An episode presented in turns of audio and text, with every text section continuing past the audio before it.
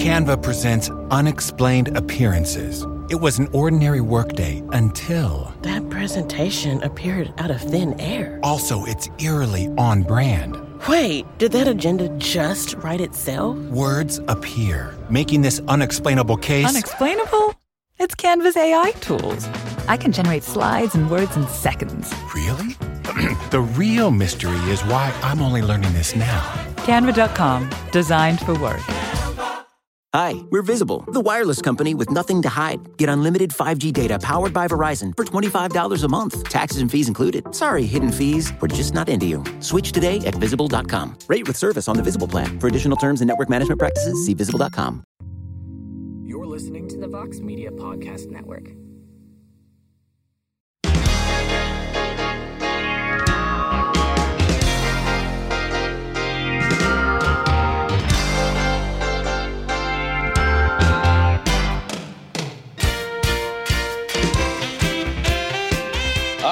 Everybody, it is Friday, September twenty-third, twenty twenty-two, and it is indeed a heck of a morning. Live on the M M A Fighting Twitter space, you can hear the show shortly thereafter on the M M A Fighting Podcasting Network. Thanks for joining us. I am Mike Heck. Hope you're all having a wonderful Friday so far. The dog is all sorts of excited, so there you go. Go explore. Absolutely nothing happening in the house right now. There you go. So there you go. Another auspicious start to the program.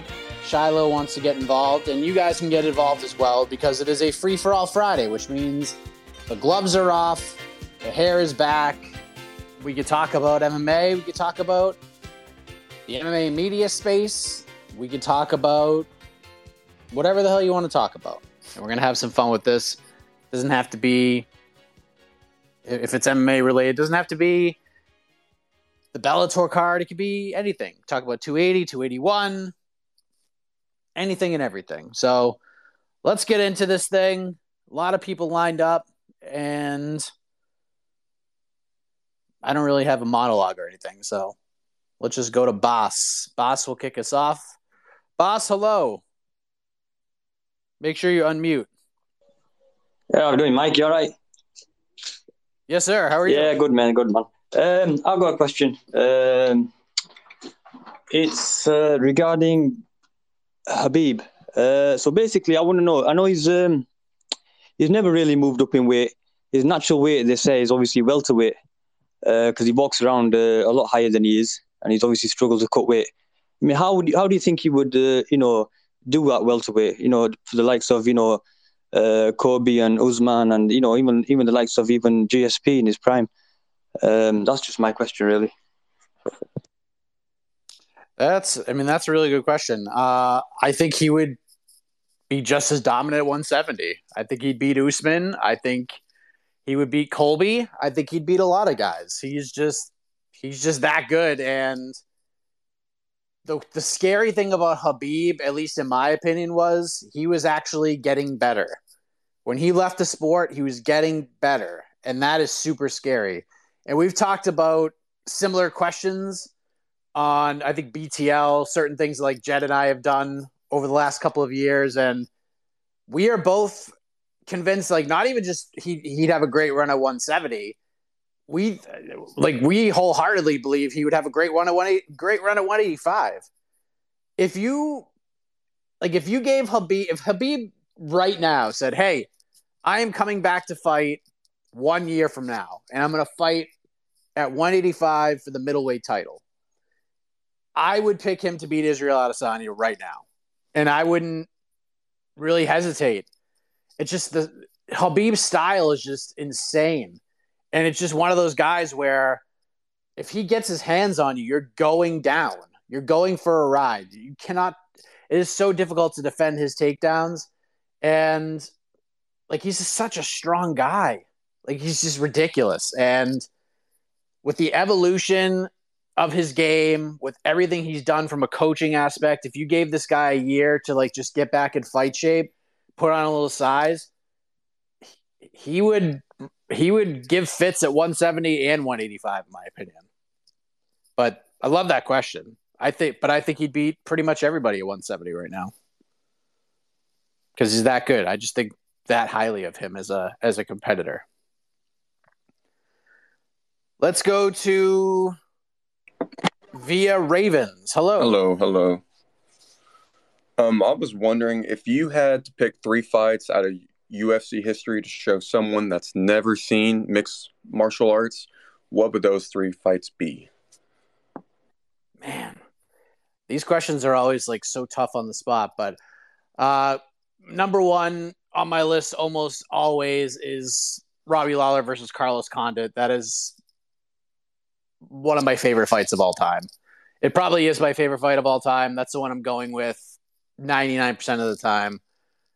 I would go with, man, two and three are always super tough because there's so many.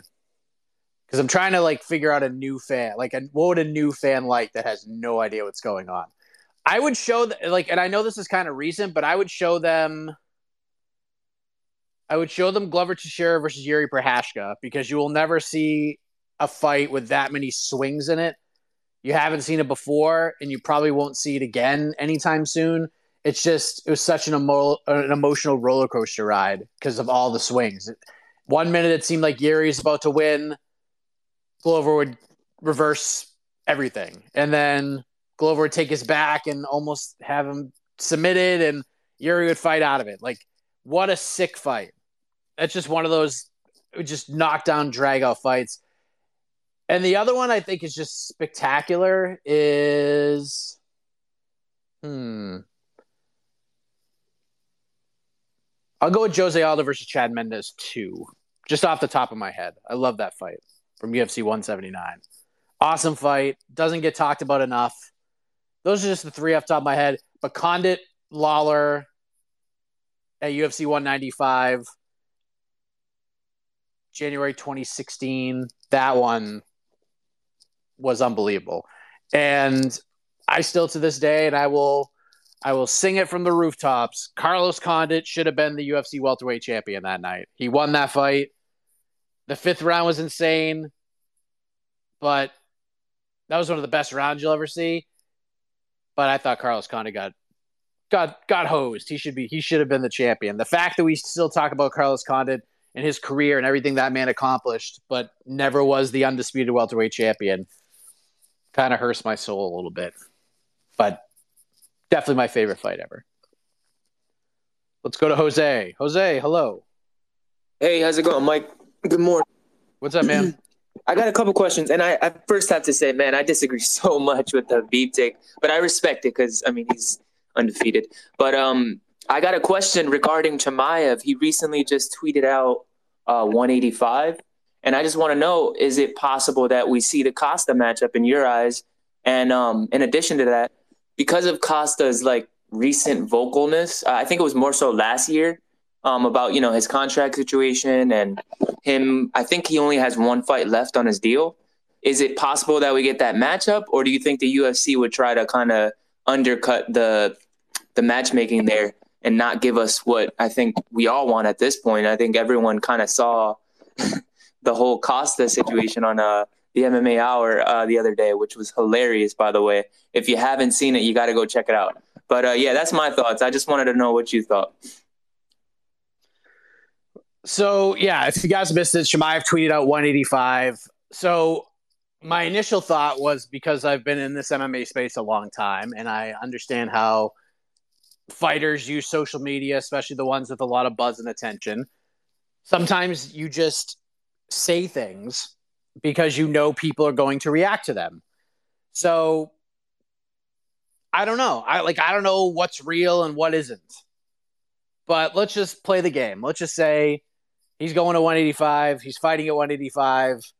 I think the Costa one's super easy to make. I think it's just the easiest fight you can put together right now. And there's really nobody else at the moment because everybody else is booked. So I think Costa's going to be ready like early next year from all indications with uh, the hand injury and everything that, that he's dealing with right now. So that would be a hell of a fight to put on that Rio card.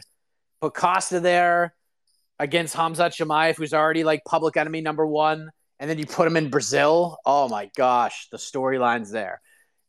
So the U F C will probably look at this in two in, in two ways. One is they will look to extend Paulo Costa. They will look to find a happy medium of what Costa wants, what he thinks is fair, and try to make everybody happy. Or if Paulo Costa wants to play hardball and not re-sign or and just kind of bet on himself. I mean, I I, I like Paulo. I, the, the the incredible babyface turn he's made over the last year or so has been incredible. But I mean, come on, what like what's the opening line on that fight going to be? Chimaev minus five hundred, probably. Like I just, I think Chimaev just runs him over, and it's not like it's not an indictment on Costa. It's just this is how much I, this is just how good I think Chimaev is. And I think Chimaev at one eighty-five is just is just a whole different guy. Like, he's not dealing with that insane weight cut. So I think he'll have a little bit more gas in the tank. I think his strength will transfer over just fine to one eighty-five. And I think he can just ragdoll Paulo Costa. So, but what I would like, like, if you're going to do that fight, let's just say, I don't know what they're going to ha- what they're going to headline that card with. But five round, do do it as a five round co-main event. Definitely do that. Just, to, I mean, just to see, like, what what happens if this fight gets extended, which I don't think it will. But, yeah, and then Chimaev from Brazil, the reaction he'll get, I mean, that is a hell of a story right there.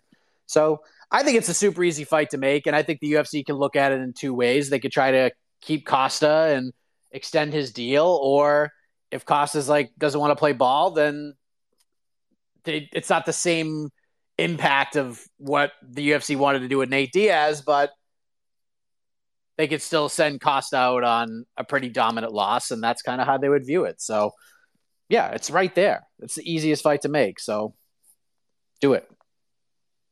But we'll see. Who knows if he's actually going to one eighty-five. Terrence, what's up, buddy? Hey, Mike. How are you? Happy Friday. Good. You too. Um, I want to ask about um, a hypothetical. It's three questions, but they're real quick. So one would be, who would be more inclined to actually have relatives as champions first? The, the Magomedov family or the Edwards family? That's the first question. Um, the second one would be, what do we do with Horiguchi, being that he's fighting at Verizon this weekend, which I know we're not talking about as much, but it's something that needs to be talked about, um, because he will be out of the conversation at Bellator for a long time. Does he just stay taking fights in Verizon to build his um, rep back up, take fights at Bellator, do both? Um, should they make a one twenty-five division for him and just build it around him? I know he hasn't fought in that class in a while, but you saw his size difference uh, before, and I think that's something he's going to deal with for the rest of his time at Bellator. And then the last thing would be, um, what show, being that we're coming up on fall, what's your favorite fall show or your fall movie ever? That's it. Thank you. So, so w- w- the first question was, which family will have more champions than Magomedovs no, or the Edwards? Which one will have two? Which one will have two at the same time? Let's say, for example, um, I guess, oh, yeah. I got you. I got you. I got you. Okay. So, first question, it's it, it's the Nurmagomedovs, because Usman's going to be Usman's going to win the light the Bellator lightweight title. So, um, yeah. I mean, at the same time, man, that's tough. Probably still the Nurmagomedovs, because I mean Usman's gonna Usman's gonna beat Patricky Pitbull. He's going to win that title, so that's one. Leon might not even be the champion by March, and I don't think Fabian's fighting for a title anytime soon. So yeah, I, I feel pretty strongly with the Nurmagomedov answer there. Um, I forgot your second question. It's tough with the three questions. Uh, the fall movie, fall T V show. I'm not a big like T V guy. Like I'll watch it from time to time. Like I'll watch, I'll watch sports. I'm trying to like, people keep begging me to just give pro wrestling a shot. So I'm trying, I'm really trying with like Raw, and I watched A E W on Wednesday. It was, it was okay. Didn't love it. Didn't hate it. Um, but I am very excited for Halloween Kill or Halloween Ends. I am a, I'm a big horror movie buff, especially the like sort of the cliche classics. big Halloween fan. I was always like a big Friday the thirteenth guy. So, and I just have so many thoughts about the Halloween series, like this new one, because I thought Halloween Kills was awful. I thought it was terrible. I thought it was just the dumbest movie ever. And not not in the sense that, like, I didn't like it, because the nostalgia made me happy. I thought the first thirty to forty minutes of that movie was excellent. But it was just, I, I think we're well beyond spoilers at this point, so I'll just go out on my little tangent. Halloween Kills, if you guys haven't seen this, there is this sort of way people view characters in horror movies. Like, they're just so, like, they're just really dumb people. And normally it's like, you know, dumb teenagers who, oh, I need to run away from this guy, so let's go into this shed with all these sharp metal objects. I'll definitely be safe there. Or there's this killer on the loose. Let's go into the car with this young lady and we'll make out a little bit and fog up the windows. Like, obviously, that is not going to end well. But in this movie, they trick Michael Myers into, like, the middle of the road, and then they just, like, beat him up a little bit, and he's down, and, like, it's a couple of baseball bat swings, and then they just are like, yeah, we won, woohoo, and then just, like, walk away. And I'm just watching this as it happens. I'm like, these are the dumbest people ever. Like, you have a big monster truck there. Like, run this dude over a bunch of times. Like, this dude terrorized your community for decades. And they just, like, beat him up a little bit. They, they gave him a beating. Like, Eminem and eight mile got a worse beating than Michael Myers did. And they and they just let him go. And they just walked away and, like, went and celebrated and high-fived. And they probably went to the local pub and drank beers and stuff. Like, yeah, we kicked the guy in while he was down a few times. It was just so stupid. So, of course, Michael gets up and he kills Jamie Lee Curtis's character's daughter, and now we have this new movie coming out on, on October thirteenth, which I'm very excited about, which I'll probably see the day it comes out.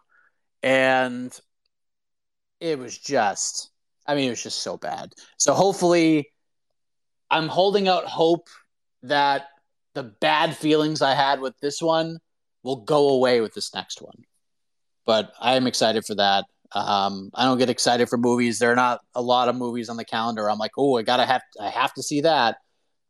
But that is probably the one this year that I'm definitely seeing opening weekend for sure.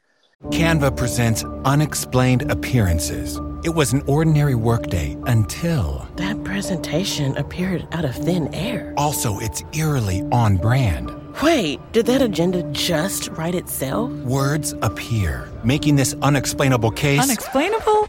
It's Canva's A I tools. I can generate slides and words in seconds. Really? The real mystery is why I'm only learning this now. Canva dot com. Designed for work. Hi, we're Visible. We're the wireless company with nothing to hide. Seriously. Hidden fees? We don't have them. Annual contracts? Not our thing. Great wireless on just one line? Now that's more like it. Get unlimited five G data powered by Verizon for just twenty-five dollars a month. Taxes and fees included. That's right. twenty-five dollars a month? Every month. Sorry, hidden fees. We're just not that into you. Sometimes the choice is just Visible. Switch today at Visible dot com. Rate with service on the Visible plan. For additional terms and network management practices, see Visible dot com. Vinny, what's up, buddy? Vinny. All right, nothing from Vinny. How about Kirkland?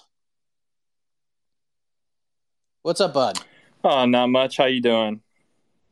Good. Good. Well, I was reading uh, a fine article this morning on M M A Fighting dot com. You know, great website. And uh, it happens to be written by yourself about um, Yoel Romero. And he's kind of following a trend that I've been noticing recently where these really old fighters who, I'm not trying to say are washed, but at least pre-washed, are coming out and making claims that they're the greatest in the world or that they're one day going to be champion. Uh, again, such as Nate Diaz did that recently in his uh, post-fight speech. Uh, and I was just wondering what your thoughts are on both Yoel Romero's chances and just this recent trend of people saying that they're going to be champion one day, even though they look like they're at the towards the end of their careers. Anyways, have a great day, Mike. Thanks. Thanks, man. So, first of all, I love how Jed's M M A Fighting dot com great website thing. It's just getting over like Rover. Yeah, so I spoke to Yoel Romero a week, a little over a week ago, and he still wants to go to one eighty-five. And he still feels that even right now, he is the best middleweight in the world. And I don't know if that's true. I'm not really sure, but he's also very smart too. He's focused on, he knows that all of these big goals and aspirations, which I think any professional athlete or anybody who does anything professionally wants to have. Like, you want to have goals, you want to have things you want to accomplish. And even at Yoel's age of forty-five years old, who is still a freak, by the way, the guy, the guy is still a super athlete. He wants to be a two-division champion. He feels like he could win the two oh five title, and once he does that, has a defense or two, he wants to go back, he wants to drop to one eighty-five and win that title. And who's to say he can't do it? Now, there's a word that gets thrown out a lot. Jed loves to say it. Wa- fighters are washed or on the well-done side of cooked, things like that. I don't think Yoel is quite there yet, but I don't know. Yoel's just – you never you never really know what you're going to get. Like, Yoel Romero is like a box of chocolates, to, to quote the great Forrest Gump. You just never know. You never know if you're going to get the dude who's going to come out and fight like he fought Paulo Costa. You don't know if you're going to get the dude who came out and fought like he did against Israel Adesanya. You don't know if you're going to get like a Phil Davis type performance where he just cannot defend a takedown whatsoever. And you don't know if he's going to fight a, a really good up-and-comer like Alex Polizzi and beat the holy hell out of this guy and break his friggin' face. We get, we've seen all of these Yoel Romeros. We've seen all of these different variations of Yoel Romero. He is fighting Melvin Manhoef a few hours from right now in Dublin. And Jed and I are on the same page as this uh, on this fight as well. This fight's going one of two ways. It is a, either Yoel is going to absolutely destroy Melvin Manhoef to the point where we're going to feel horrible about our lives and horrible about ourselves that we actually sat back and watched it, or it is going to be a miserable viewing experience, and we're just going to see two guys, combined age of ninety-one years old, standing around doing nothing. So both of those roads seem really sad, if we're being honest. But who knows? Maybe they'll go out there and just be like, you know what? No strategy. Let's just beat the shit out of each other. And that would be cool too, but I just don't see that world happening. So I feel like Yoel's going to finish him. He's got to win this fight. If he loses to Melvin Manhoef, then all of these things just go away. There's still fights for him, obviously. You could just do fights with dudes with names. Like, Gegard could move up to two oh five and just fight Yoel, and that can headline a card, and that would be pretty cool. Like, no one's going to complain about that. Or if there's like a new fresh free agent on the market that they want to bring in, you could throw Yoel in with them. I mean, there's lots of stuff you could still do with Yoel, but if he loses to Melvin Manhoef tonight or later on today, that is terribly catastrophic for him. So yeah, I mean, it's good to have ambitions and goals, and but we'll see. He's also understands that if he doesn't beat Melvin Manhoef tonight, then none of that matters. Let's see if we can get Vinny back in. Vinny, are you there? Vinny, unmute. Try hey, that. Mike. There hey, we go. Mike, how you doing? Good morning. Top of the morning to you. Hey, I was just Hello. I just wanted to ask you about this fight. Yeah, Yoel Romero and uh, Manhoef. Manhoef, I'm ninety-two years old. Don't you think they're really not gonna kill each other until maybe the end? Probably. I mean, I think I I, I think uh, Manhoef is gonna win, but I mean, that's just because I don't think um, Yoel Yoel Romero's uh, job can. can It's made out of glass anymore. I, I should say it's made out of glass. So I wanted to keep hearing your your forecast on this. Yeah, you, you, like I said, this fight's going one of two ways. Either Yoel, dis- at least in my opinion, I mean, I could be totally wrong, but just watching enough of these two guys, especially watching like their most recent fights, I, I think Yoel, and just look at the size that like. You saw that. You saw them face off. Yoel is like, Yoel looks like he's two of Melvin Manhoef's. He's just, he's so much bigger than him.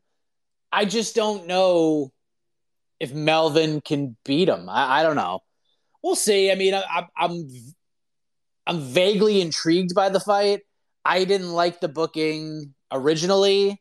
I liked the Polizzi fight better, and he just killed Alex Polizzi. And Alex is a good fighter. And Alex might not ever be the same after that fight. Hopefully not. But I think Yoel, he one thing Alex Polizzi got is Yoel Romero's respect. There's no doubt about that. Yoel put that kid over in, in, a, in a big way when I talked to him. So, yeah, I just it's either going to be a Yoel thrashing or I think it's going to be just a horribly boring fight that the Dublin fans will just not enjoy. So I hope I'm wrong and they just go in there and beat the hell out of each other, but I just don't think that happens. Let's go to Four Corner Sports, and then we'll go to Viking M M A next. What's up, Four Hey, Corner? What's going on? Uh, so I wanted to ask you about – I saw the U F C ended up announcing that they're officially going to Orlando on December third. Is there any direction as for where they're going to be aiming towards for the main event? Um, I remember hearing something about maybe possibly Corey Sandhagen and Marlon Vera, but um, I just wanted to know, like, do you have any input? And I wanted to know, um, like – Jason Parrillo, he's coached up Vera, and he has Mackenzie Dern fighting in about a little over a week. Uh, is he one of the more underrated coaches? And like, how and how do you have the, the matchup style up against uh, Mackenzie Dern versus uh, Zhao Jianan? I'm sorry if, if I butchered her name. And then lastly, I wanted to get your input. So you're a big Patriots fan. You obviously know of Bill Belichick. I wanted to know who is the Bill Belichick of M M A coaches. Um, like as yeah, I know. As for it's super yeah. easy. I just want to get your input on that. Super easy. All right, all right. Yeah. Thanks, man. Uh, so let's see. How do I want to go through this? Uh, Jason Parrillo, I think he's properly rated. He just like like Trevor Whitman. He doesn't do like a ton of interviews or anything like that. He just kind of stays out of the spotlight. He's kind of behind the scenes. But he's, I mean, anyone that I've ever talked to that has worked with him, even for, like on a full-time basis or just like a, a cross-training basis, cannot say enough good things about him. Marlon Vera has been singing this man's praises for so long. And he doesn't have like a ton of, like there's probably like a bunch of fighters that train at Ruka, I'm sure. But for the most part, the guys and the gals that he works with specifically, it's a very small circle. Just ask Michael Bisping what Jason Parrillo did for his career. Michael Bisping became the freaking U F C middleweight champion after working with Jason Parrillo. So that says all you need to know. We've seen the, the, the surge of Marlon Vera, and it's just he's a great coach. He's fantastic. Dern Janjana is a really good fight. Like, I know it's not the sexiest matchup in the world, and there are definitely stakes involved here, but it's not like we're not going into this thing saying, like, whoever wins is definitely getting a title shot, because I don't think it's quite like that, but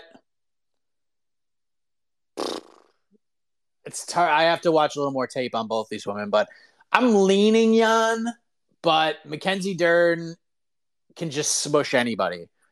She gets she gets Yan Jianan down. It could be over shortly thereafter. So, so I, I get. I don't know. I got to look into it more. I'll have an answer on the the preview show next week. But it's close fight. It's a really good matchup. And the correct answer for the Bill most Bill Belichickian coach in M M A, it's Tyson Chartier. It's Tyson. Because they mimic their entire system like the Patriots. It's it's the best. Watch any Tyson Chartier interview. Like, Tyson will open up a little bit about certain things, but just go watch any interview with Rob Font and Calvin Kattar. Especially Kattar. I mean, Kattar is like – Kattar is as Bill Belichickian as you can get. We're on to the next one. Once this fight's over, I'm not even thinking about it anymore. I'm not thinking about what's next. It's we're on to this, we're on to that. So, like, if I, I'm going to try to get Kattar. Kattar doesn't like to do a lot of media before his fights unless it's something set up by the U F C.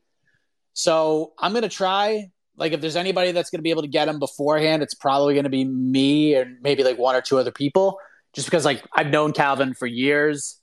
Um, you know, even during like International Fight Week when we were doing like the Radio Row stuff, Calvin and Rob like sat down with me for like thirty-five minutes and just answered fan questions from YouTube the entire time. And they were very comfortable. Like we're very Calvin and, and you just, that whole team, the whole New England Cartel team, they're all like that.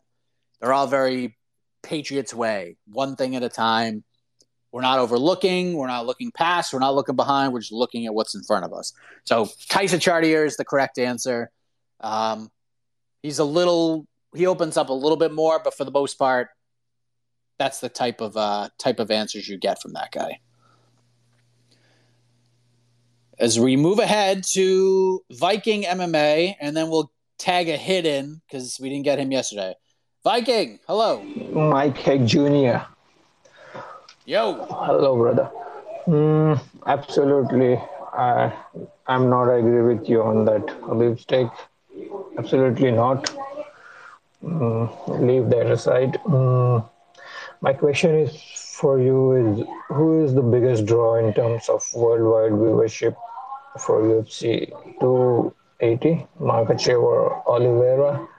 And my other question is, why don't you do fight in, fighter interview twice a week or once a week? Because you have, you I'm sure you have a skin in U F C.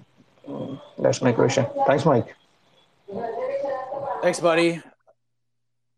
Uh, hmm. So I, I think the first question, you're judging by like who's going to get more of a rub, so to speak. Um. Because the U F C likes to use the social media metrics. Like, Dana White always likes to throw out the numbers. Hey, we put up this dude's face off, this dude's weigh-in, and it got, like, this many views. I'm going to say it's Makhachev over Oliveira, and the reason I say that is because I think Habib is going to be in a lot of those things. So I think putting those two guys near each other is just going to boost Makhachev's stock, obviously. So I will lean with Makhachev over Oliveira in the, on that sense, but yeah, that's what I, I think. I think Makhachev probably have more of the appeal. I think he'll get more of the the fanfare, especially being in Abu Dhabi as well. So I don't think that's going to hurt very much. The interview question, I know you've asked this before, um, and I never, and I realized I never actually answered it. So I mean, it's pretty simple. I don't need to do as many interviews anymore. Now, do I still do them? Sure. I don't do them as much. I have great relationships with a lot of these fighters, but at the same token, we have the best interviewer on, like one of the best interviewers in sports working for our website who does two shows a week and interviews eight to ten fighters a week. So there's no need for me to do interviews, but that opens me up to do shows like this, like B T L, all the other stuff that we're doing. Do I still do interviews? Yes. I interviewed Yoel Romero. In fact, I'm going to be doing an interview, even on vacation, folks, doing an interview uh, one o'clock today. U F C debuting fighter Don Shanis, who's fighting Sodiq Yusuff. Uh, I've known Don for a long time. I was interviewing Don before pretty much anybody was interviewing Don when he turned pro in the New England scene. And the dude is getting to the U F C, and he's finally getting his U F C call. So I'm very excited to talk to him. It's been a while. I don't think I've talked to him since like right before the pandemic started. So there's a lot to catch up on with him. Um, I don't like to drop names before they happen, but this is kind of locked and loaded. But I'm talking to Justin Gaethje on Tuesday. That is on the calendar. Uh, I'm speaking with Justin Gaethje on Tuesday. So I get him from time to time. I'd like to do the uh, basically the interviews that Ariel doesn't get, I I get. Or if there's like certain trending topics that Ariel doesn't touch on, I'll get them. Like the Ty Emery situation. Like I interviewed Ty Emery, and that interview freaking blew up on YouTube. It got so many freaking views. It's insane. Uh, I like interviewing some of the B K F C fighters because they just have a different mindset altogether. Um, but yeah, like. My I'm best at interviewing when I'm when I'm there. Like I'm better I am better on site than I am in my studio. Like I, I'll do them either way because I just it's a very conversational type thing. It's not really an interview. We're just chit chatting, but I'm way better on scene. I like I prefer that. I prefer being face to face with somebody that I am doing a Zoom interview or anything like that. Um, so if, if the choice was made, like, hey, just do interviews, but we'll send you on the road more, I would take that in a heartbeat and still do these these shows. Like I actually enjoy it. Now I will admit. When Ariel came back, like, I, obviously I was thrilled. I mean, it's freaking Ariel Helwani back with us. It was massive. But we knew right away, like, this, especially with what I was doing, because I had an interview show too, but I knew I just had to step step aside. I had to, like, sort of weigh in what I wanted to do, how I wanted to do it. And to me, it was like, all right, well, I'll still be do B T L and I'll host all the preview shows and the post shows and all that stuff. Uh, it'll keep me plenty busy, and I just get to hang out and talk to all of you guys and then still do interviews from time to time. Because the the one thing that kind of was, was a little stressful at first is that we talk to a lot of the same people, Ariel and I. So if something happens, like, I'm already working on things. So, like, I'll already be working on stuff like the night of these fights. And we'll have a time all set up, and then I find out, like, Sunday that they're going on the M M A Hour. And it's like, I don't – I mean, that's fine. Totally cool. But I was getting a little stressed out for a while because I'm just like, ah, oh, setting, like, all this stuff up. Or I would do an interview, like, on a Tuesday, and then he'd be on Ariel's show on a Wednesday. And it's just like, all right, have to find different angles, different things to talk about. And then it just got to the point where I'm like, why am I stressing myself out like this? Like, why am I trying to compete with with Helwani right now? Like, I'm going to let him do his damn thing, and I'm going to do my thing. I'm going to find my own lane, and I am so happy right now. Like, I get to jump on the show. I remember pitching the show, and everyone's like, what? What do you mean? Like, how are you going to pull this off? I'm like, just let me try it. Like, I think it's going to work. And it's working. Like, and I have, like, all these other ideas, and I think the best part about all of this is that Ariel coming back and doing his show, which I'm so happy about because it's so good for everybody, is that these ideas that I've had brewing in my mind, they're inching closer to reality. We could do different things. And I'm hoping by next year, like, I could do a lot of different stuff, a lot of different stuff, a lot of in-person stuff, a lot of just fun things that not a lot of people are doing.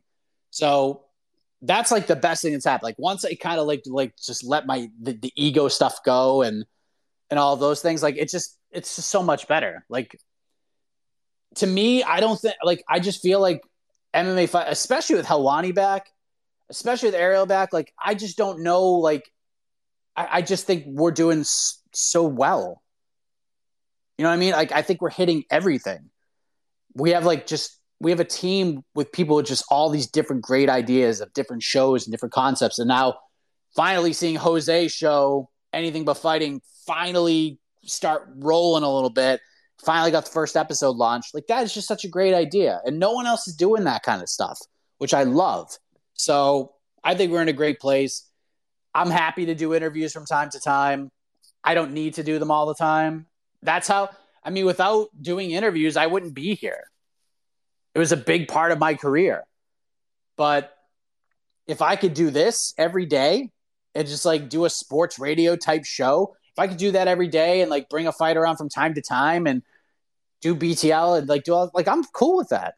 Like, I'm totally cool with that. Like, I'm thrilled to jump on here three times a week with all of you guys. And some of you agree with me. Some of you don't agree with me on things that I say. And that I don't, that's great. That's what it should be.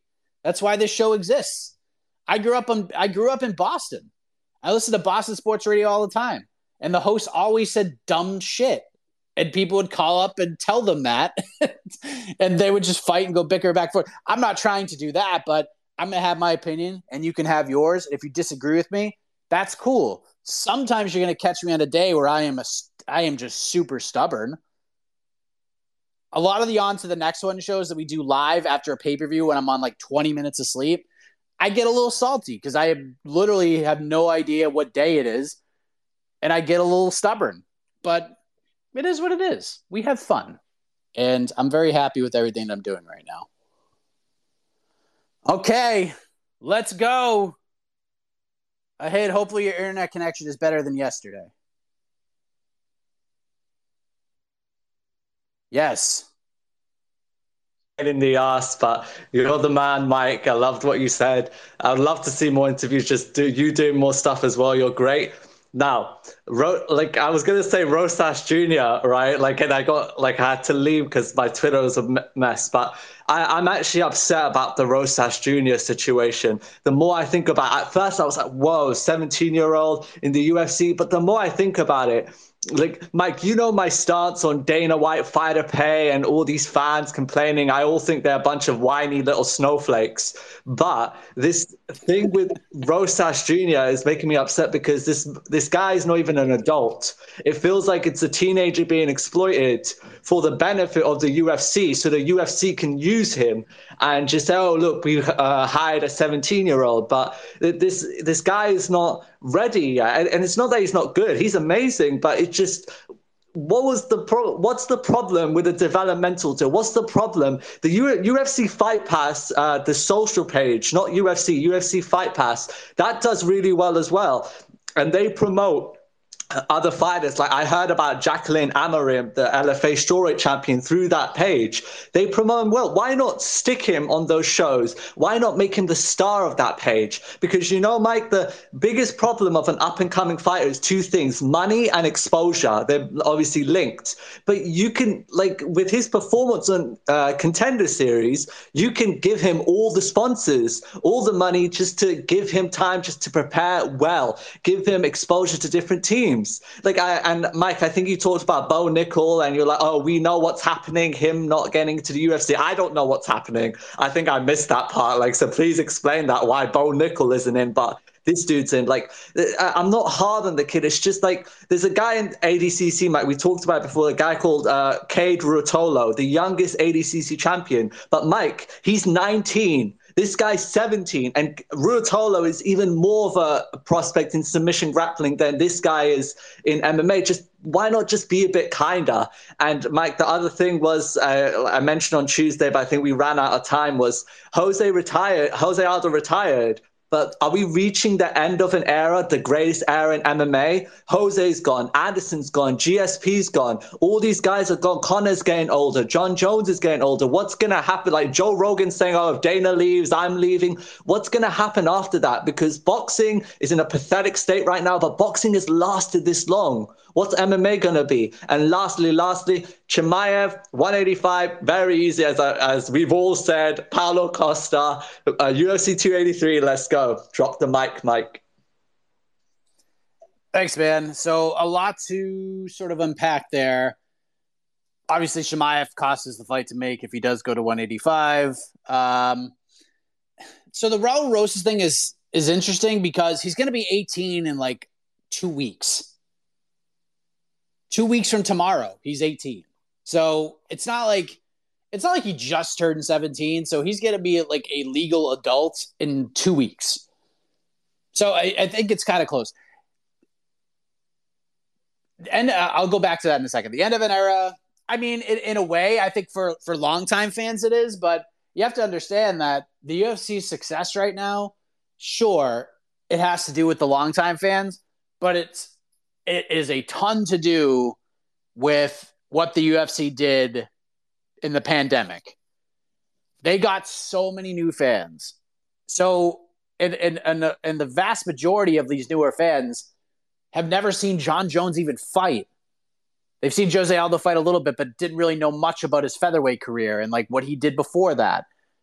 They only know about the guy who got beat up by Petr Yan and won a couple of fights and then lost to Merab. So in our eyes, sure. I mean, th- there's there's some truth to that, but the U F C has gotten into such an interesting position right now that they are the draw. I mean, there are certain fighters that are that are like Connor and and Nate and guys like that. Like they're they're bona fide superstars. They're gonna sell no matter what they do, but they could do anything and sell. But the U F C has become. I, I've made this comparison before. The U F C has become WrestleMania. In a lot of ways, I don't care who's fight. Like, I don't care who wrestles at WrestleMania. I'm watching it every year. It's the brand. It doesn't matter who competes. Now, if you want to put Steve Austin on there to, to wrestle, I'm going to watch the hell out of that because that was the the glory days of pro wrestling in a lot of people's eyes. That's when wrestling was at its highest peak. That's when it had its most viewership. That's when it was the business was making so much money. We had two competing promotions. It was just the most fun time in pro wrestling. But WrestleMania lived on without all those guys, and WrestleMania is still a big deal. And like that's what the U F C has become in a lot of ways. It's the U F C, and people are just going to watch for whatever. Now, they have to do a better job developing stars, that's for sure, because eventually Connor's going to be gone, and who knows what happens to John, and we get other guys as well. Frankie Edgar's about to go. Who knows how much longer we have with the Dominic Cruzes of the world. So it is like from a from that time period, if you got into the sport like fifteen years ago to now, or like a little, the W E C era to now, like it is kind of the end of an era. Like a lot of those W E C guys, a lot of those Strikeforce guys don't compete anymore. Now there's still some from Strikeforce who compete, and there are still a couple from W E C that compete. But for the most part, a lot of those fighters are done-ski. So the nostalgic being in me is like, yeah, it's kind of tough, but also the realist in me understands that. And to use Raul Rosas Junior as an example, five years from now, wait till like there's going to be this new crop of fighters that we're going to be blown away by.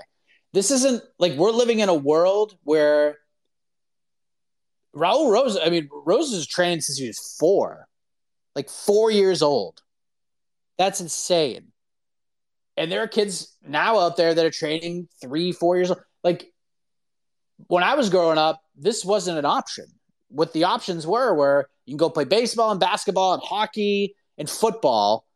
And like, you could take karate classes, but to even think that being a, like being a fighter as a, like a professional fighter, like no one, no one ever thought about that. No one ever thought about that in the late eighties, early to mid nineties. No one thought about that. And now kids are just jumping into jiu-jitsu and M M A classes, like four, five, six years old. And they're going like four or five days a week. Raul Rosas is fighting. Raul Rosas had twenty-two fights before his first official amateur fight. The dude's got experience. And that's what like a lot of these kids are getting now. Kids M M A events are like a very big thing now. A very big thing. So this sport is just going to, like five years from now, the sport's going to look way different because we're going to have just uber, super talented dudes just coming in right off the gate. It's not just going to be like, who's the first available guy that will take this fight? It's going to be, holy shit, we got to sign this kid. He's ridiculous. He's been training and competing for years. Now, the Rosas Junior thing is interesting because I don't really think – I don't think – like the age certainly didn't hurt because it became part of the headlines and stuff like that. Holy crap, a seventeen-year-old fighter. But anybody who watched this kid compete on U F C Fight Pass, by the way, because he fought with U W C – the dude was just running through everybody. Like the talent was on. You could not ignore how talented this kid was, and even just like interviewing him, I didn't feel like like if I didn't know he was seventeen, I wouldn't think he was seventeen. I would have thought he was like twenty. Super mature for his age. So while there were there are certainly fighters off this season of the Contender Series that should have gotten developmental deals, and if you wanted to give Rosas a developmental deal, I wouldn't have had an issue with it.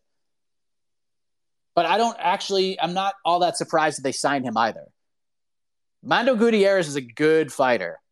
Like, he's a good prospect, real good. Like, they didn't throw him in there with, with some squash matchy opponent.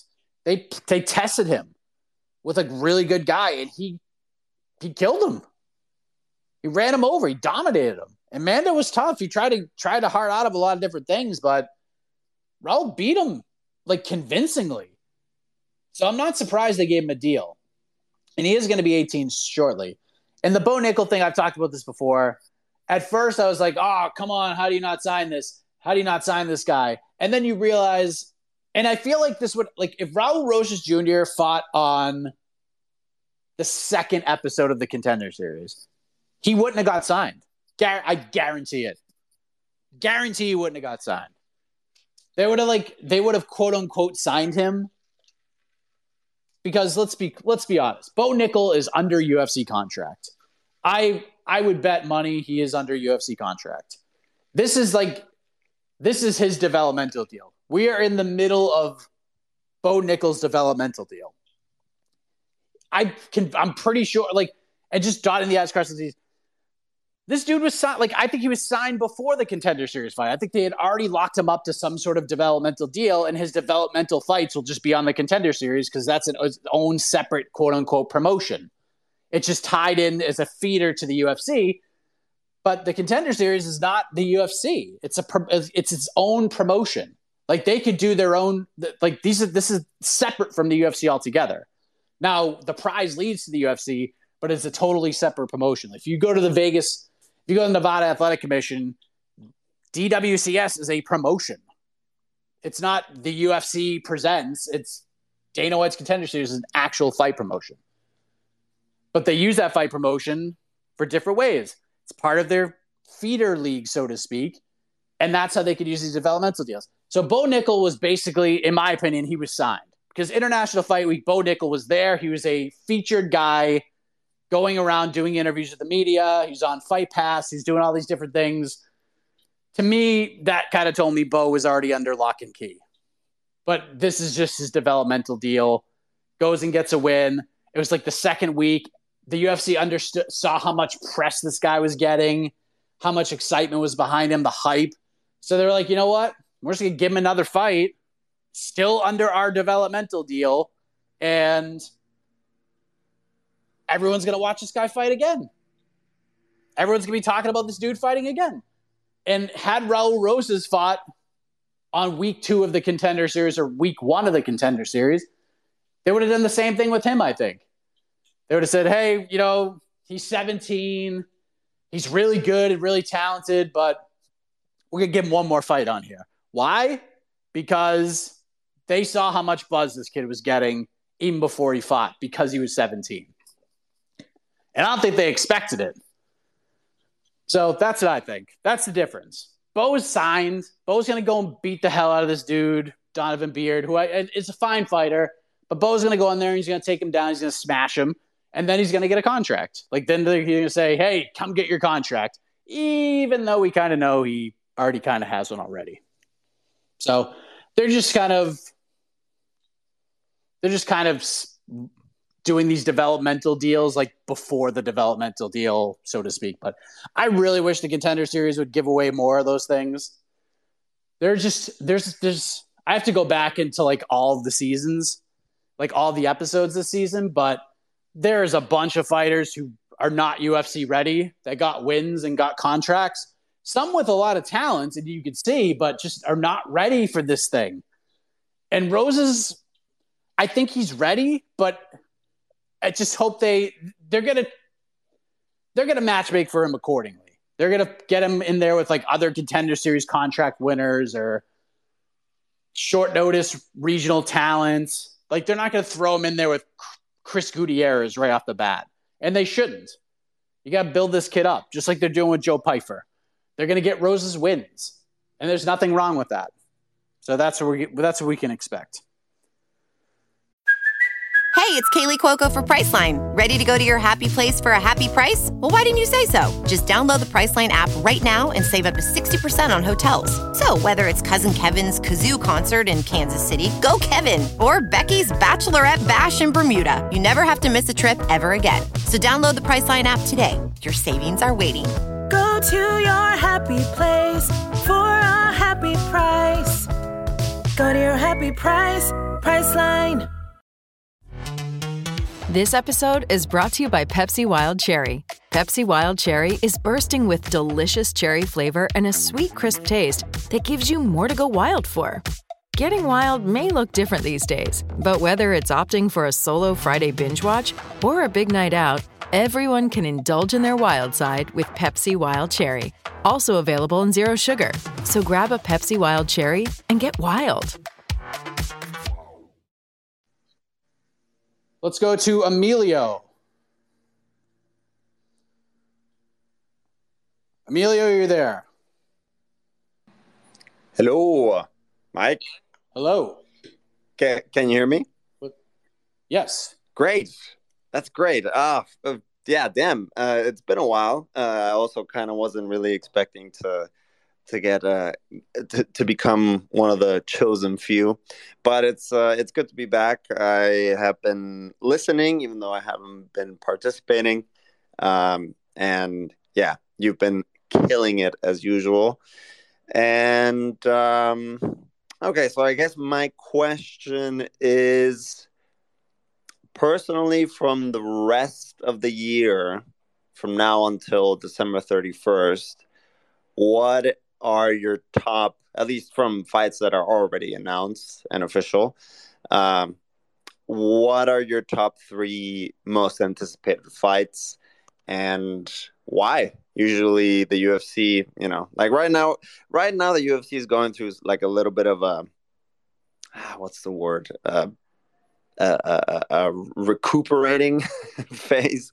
You know, the cards are not, not really that hot, but I remember I had a similar feeling last year uh, around this time. And then that final stretch of last year was just spectacular with uh, with all the, the, the pay-per-views and and the fight nights uh, that came. So, yeah, that's um, my question is, what are your top three most anticipated fights and why for the rest of the year, for the rest of twenty twenty-two? Um, that's it. Wishing you a fantastic rest of the Friday, a great weekend. And yeah, it's good to talk to you again, Mike. Have a heck of a... Heck of a weekend. Thanks, buddy. Top three. I'll go, like, I'll, I'll play a little bit. I mean, number one is Makhachev. It was Oliveira Makhachev. No doubt about it. It's the most intriguing fight of the year anyways. And it's just going to get even more intriguing the closer we get to October twenty-second, which is going to be here before you know it. We're a month away from that card. U F C two eighty looks great.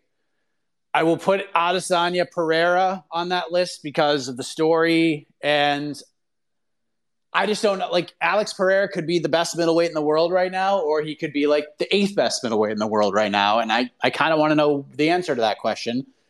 And we will get the answer to that question at U F C two eighty-one. So I'll throw those two out there. I'll go a little more under the radar with the rest. Matush Gamrot versus Beneil Dariush is just not getting enough attention at all. So I'm really looking forward to that. It's an intriguing fight. And I'm just curious to see the aftermath of it. Like, what if Beneil wins? Will he get that title shot that he deserves? Or will he get passed over again? What if Gamrot wins? What happens then? So I'll throw that in there. I mean, Poirier Chandler is going to be insane. But I feel like that's too easy of an answer. Calvin Kattar, Arnold Allen. Very excited about. It's a big one at one forty-five. Is Arnold Allen the real deal? We'll find out. We'll find out because he's going to have his hands full of Calvin Kattar. And Kattar's team, I've told you about this since the show began. Kattar's team has wanted this fight for a long time. So let's see if they if they get the result that they think they're going to get. I'm looking forward to that one. Uh, one more... I'll go Bryce Mitchell, Movsar Evloev, especially if that's the main event. And I really hope it is the main event for that November fifth card because they don't have a headliner yet. They don't have a headliner. And by the way, now I just thought of a different question. U F C going to Orlando. What's the main event? Right now, the targeted main event is Derek Brunson versus Jack Hermanson. But like I said, I mean, it doesn't look like the Hamzat Colby thing will happen. I would love to have seen that one headline it, but hey, listen, if you want to do Corey Sandhagen versus Marlon Vera headlining that card in Orlando, I'm cool with that too. That's a better main event than Brunson versus Hermanson. No disrespect. It's just that's a better fight. The stakes are higher in that one. Stakes are way higher than Brunson Hermanson. Let's go to Zeke. We try to get to everybody here. Zeke. Zeke, are you there? My man, Mike, how are we? Good, how are you? Good morning. Heck of a Friday to you. You too. Right, so talk to me about, uh, I guess, Bellator today because it's the only kind of fights, you know, uh, combat sports we're going to have this weekend. Obviously familiar with Yoel Romero, but obviously kind of a Chad dash square when it comes to U F C. So definitely not too familiar with anybody on Bellator. So I guess besides Yoel Romero, give me another fight that you're kind of interested in if you do know one and why. And then I'm going to take you into a completely different world here because, I don't know, I'm kind of like your Boston guy to a sense, even though I'm a Yankee New York guy. So talk to me about what the heck is going on in the Boston Celtics locker room. Good luck and have yourself a heck of a morning. Oh, man. Yeah, I mean, you kind of, as a Boston sports fan, you kind of sit through the disaster of this Red Sox season, and you look at this Patriots team, and you just kind of understand that if you make the playoffs, it is like an insane victory with the squad they have right now. And then you're just like, you know what? Let's just look ahead to the winter slash spring sports into the early summer. Let's look at the N H L. Let's look at the Bruins. Let's look at the Celtics. Let's get excited for them. Celtics are going to be better than they were last year. They went to the finals all dinged up. They hung with Golden State. I still think they, I still think a fully healthy Celtics team beats that Golden State team. Maybe they don't. I don't know. I, I feel like that they were the, the better team, but Golden State showed out. Celtics didn't. There you go. They reload, get the tools they need, and then this this shit happens with Udoka and all this crap. It's stu- it sucks. It sucks, and it's got to be bad. Like we're we're getting like little bits and pieces, but the way it like was kind of framed earlier was that it was a consensual relationship, but it doesn't seem like that's the case now. So. I don't know. I think this is like much worse than this is probably gonna end up being worse than we're getting right now. But yeah, it's going to be interesting. I mean, the team's still there. Hopefully the interim coach has the respect of the players. And if he does, team will be good. They'll be real good. And I'll just try to be cautiously optimistic about that. And that's that. Um, it's Bellator card. I mean, look, Benson Henderson, Peter Queally, it's fine.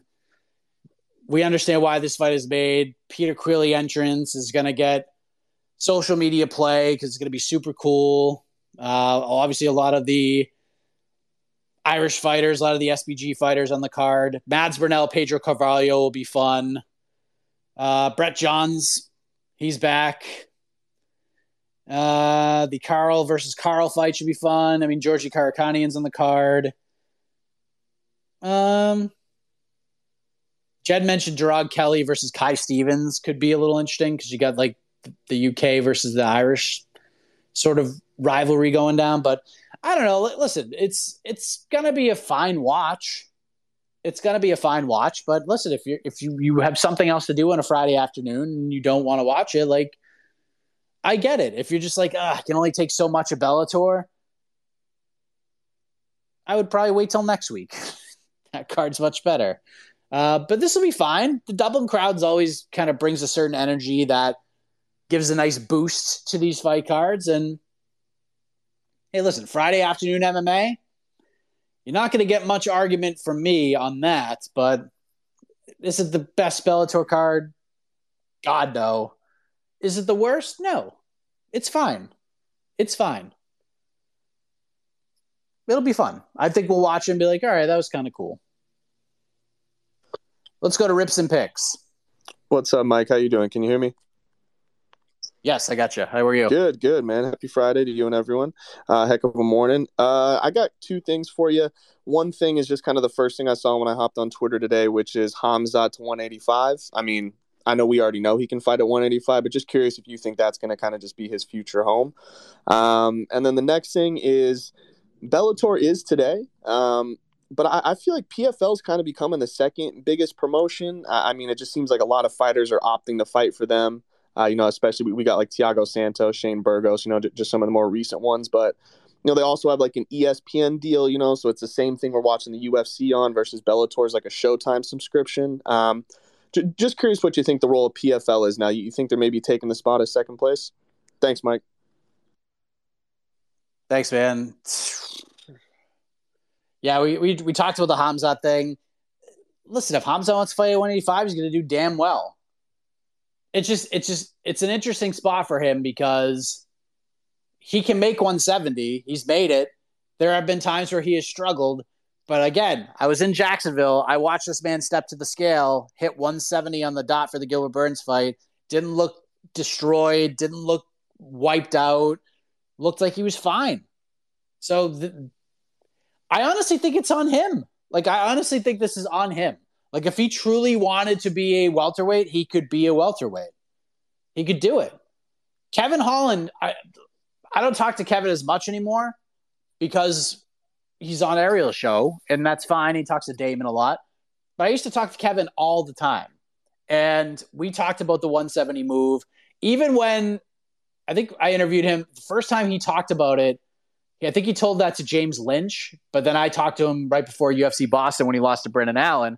He's been talking about the one seventy move for like two years, but was very comfortable at one eighty-five because he could just get out of bed and like eat pizza and stuff during fight camps and just roll out of bed and like run two laps and make one eighty-five, and he was doing really well. But he also said that if he made the decision to move to one seventy, he was going to take it very seriously, and it would give him the discipline that he never really had at one eighty-five. And I thought that was a real sort of compelling look at his fighting future. And if Hamzat can kind of find that same mojo, I mean, he could make one set. Like, he's a big dude. He could make it. it. I don't think he's got like years at one seventy, but if he took it seriously, like I even said, like for the Diaz fight week and anytime he fights in Vegas or anywhere else, do not stay at the fighter hotel. Do not stay anywhere like where there's stuff that's easily accessible, most notably restaurants and food and things like that. Because again, I wasn't following around Hamzat the whole week, but I mean, you've seen enough evidence on social media to know that he just wasn't really disciplined during fight week. But if he just got an Airbnb and brought out a, like a, a chef or some sort of nutritionist to just cook him meals, the right meals for a weight cut, I think he could make it. But again, if you want to stay at one eighty-five, there's fights for him there, and I think he'd do very well there, and I think he'd be the champion. But the biggest fights for him are at one seventy. There's no doubt about it. His biggest fights are at one seventy. Colby's massive. Usman's massive. All those fights are bigger. one eighty-five, Costa will be fun, but then what? Like, Ades- like Adesanya's been talking about moving to two oh five. Like, I don't know what else Adesanya has left to do at one eighty-five. If he beats Alex Pereira, like, what else is there? He's already beaten everybody and some guys twice.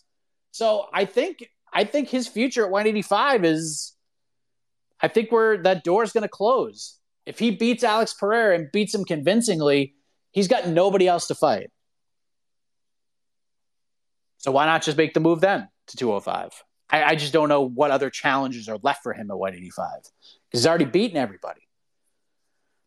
At that point, like, does he just get a – does he just fight for the belt against Robert Whittaker? I mean, they're supposed to be like these new tag team partners, which I'd be happy with because I think Whittaker would do a lot of good for, for Hamzat, honestly, but – I don't know.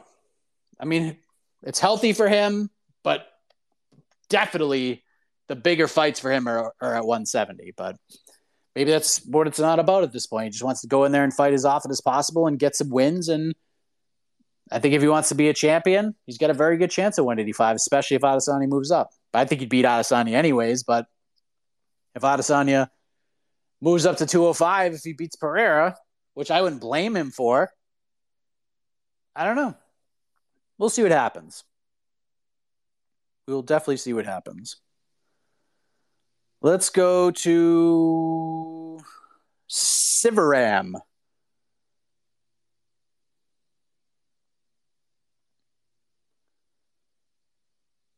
The wheel is spinning. Sivaram, are you there?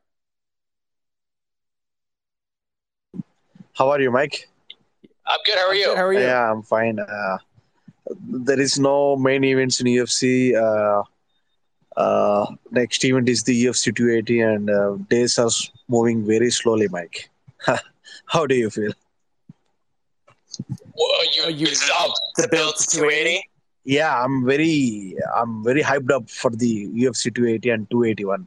Uh, I can't wait to see the fight between all the fights in two eighty and the main event in the two eighty-one, uh, Chandler versus Dustin. Uh, it's the uh, most exciting fight after U F C two eighty. So I think uh, two eighty and two eighty-one pretty much very exciting fights uh, stacked in those two events. So until now, the days are uh, going very slowly for me because there is no entertainment in M M A world except for uh, yeah, yeah. those uh, boxing matches that nobody cares in, in India. uh, uh, that's it, Mike. And uh, one thing about the, uh, I want to ask you about uh, two things. One thing is about the Tony Ferguson. Uh, so D C is saying a lot of things to Tony, and uh, what? How do you react to those uh, comments about Tony? And second thing is, uh, have you seen the interview between Mike and uh, uh, Michael Chandler and Dustin Poirier conducted by D C?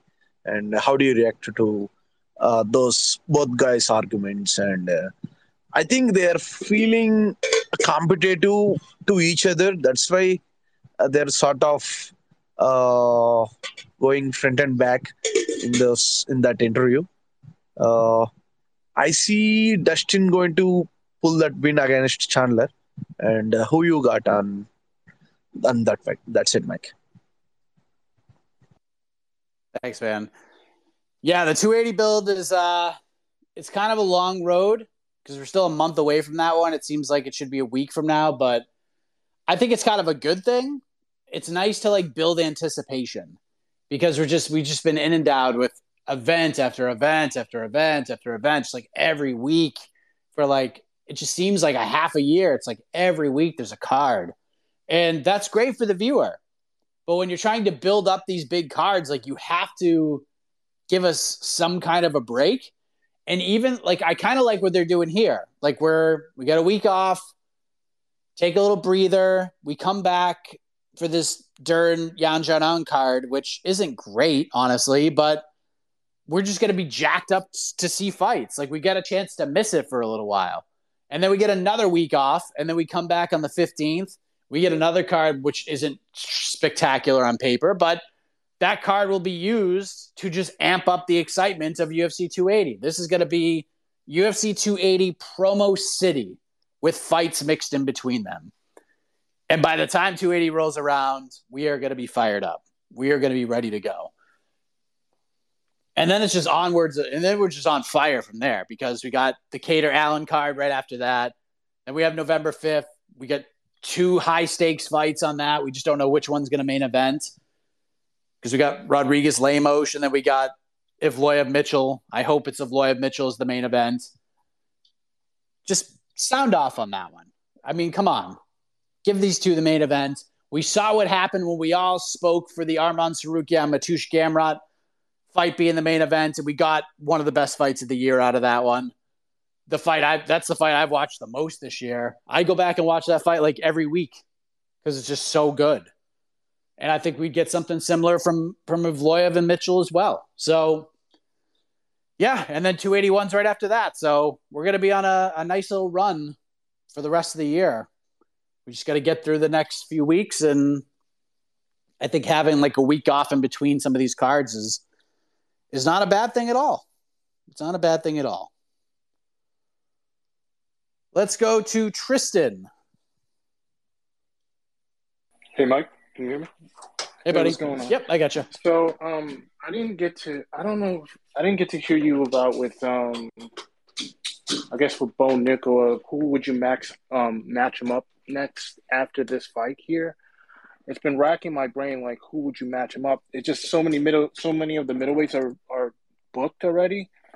So, I mean, this is kind of like an Otno situation here that we're doing right now.